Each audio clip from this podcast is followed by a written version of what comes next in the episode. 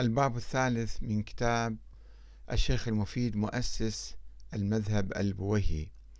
آه، الفصل الرابع. آه، أيضا آه، التشكيك بصدقية جعفر بن علي الهادي. حاول المفيد بشتى الطرق. النيل من صدقية جعفر بن علي الهادي. في نفيه لوجود ولد لأخيه الحسن بدعوى السعي لاحتلال موقع الإمامة يعني باتهام جعفر بن علي أنه يسعى لاحتلال موقع الإمامة. بالرغم من أن كلامه موافق للظاهر وهو حجة شرعية وقال المفيد أما المتعلق بإنكار جعفر بن علي شهادة الإمامية بولد, بولد لأخيه الحسن ولد في حياته والحوز لتركته يعني هو حاز تركته بدعوى استحقاقه بميراثه مثلا دون ولد له وما كان منه من حمل أمير الوقت على حبس جواري الحسن واستبذالهم بالاستبراء لهن من الحمل ليتأكد بقية لولد أخيه. وإباحته دماء شيعة الحسن بدعواهم خلفا من بعده. كان أحق بمقامه من بعده من غيره وأولى بميراثه ممن حواه. هذا الكلام يقول الشيخ المفيد ليس بشبهة يعتمدها عاقل في ذلك فضلا عن حجة. لاتفاق الأمة على أن جعفر لم تكن له عصمة الأنبياء من جملة العرية التي يجوز عليها الزلل ويعتريها السهو ويقع منها الغلط ولا يؤمن منها تعمد الباطل ويتوقع منها الضلال.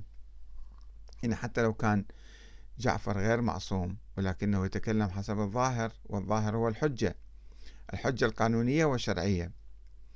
ويفسر المفيد إنكار جعفر لوجود ولد لأخيه بأنه كان بسبب طلبه للزعامة والمال والحلول محل أخيه في الإمامة. تأويلات تعسفية. ويدعي أن بينة العقل والسمع.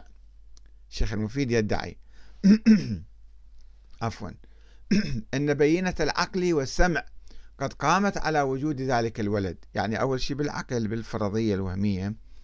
والسمع اللي من قبل النواب الأربعة الدجالين. ودل عليه الاعتبار الصحيح. الدليل على وجود ولد العسكري هو الاعتبار الظن الخيال يعني.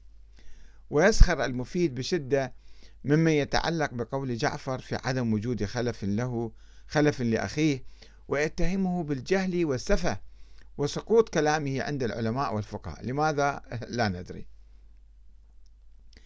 مع أن المفيد يعترف تبعا للمؤرخين الشيعيين الإماميين النوبختي والأشعر القمي بأن بعض شيعة العسكري وخاصة الفطحية اعترفوا بالظاهر وسلموا بعدم وجود ولد للعسكري وآمنوا بإمامة أخيه جعفر وقالوا أن الحسن بن علي توفي ولا عقب له والإمام بعده جعفر بن علي أخوه وذهبوا في ذلك إلى بعض مذاهب الفطحية الذين جمعوا بين إمامة عبد الله وموسى ابن جعفر الصادق والذين لم يكونوا يشترطون الوراثة العمودية دائما في الإمامة.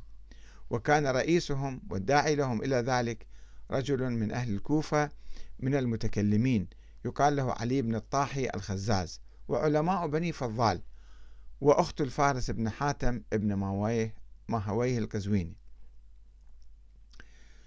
وإذا كانت النظرية الاثنى عشرية قد انتشرت بين الشيعة في القرن, في القرن الرابع فإن كثيرا من الشيعة في القرن الثالث قد ذهبوا للقول بإمامة جعفر وكاد أهل قم أن يستجيبوا له لأنهم لم يكونوا يعرفون غيره. وقد اجتمعوا إلى شيخهم أحمد بن إسحاق وكتبوا إلى جعفر كتابا وطلبوا منه أن يجيبهم على عدة مسائل كما يقولون. قالوا إن أسلافنا سألوا عنها آبائك فأجابوا عنها بأجوبة وهي عندنا نقتدي بها ونعمل عليها. فأجبنا عنها بمثل ما أجاب آباؤك المتقادمون حتى نحمل إليك الحقوق التي كنا نحملها إليهم الأموال يعني. وأرسلوا وفدا منهم إلى جعفر لمحاورته. فأوصل الكتاب إليه وسأله في البداية عن كيفية انتقال الإمامة إليه مع وجود خبر يقول بعدم جواز انتقال الإمامة إلى أخوين بعد الحسن والحسين. فبرر ذلك جعفر بحدوث البداء من الله لعدم وجود ولد لأخيه الحسن. يقول الخصيبي إن جماعة من أهل قم هم أبو الحسين ابن ثوابة وأبو عبد الله الجمال وأبو علي الصائغ والقزويني كانوا يأخذون الأموال باسم جعفر مما يشير إلى أن قسما من شيعة قم آمنوا بإمامة جعفر بالفعل وأخذ يرسلون إليه الأموال. عفوا.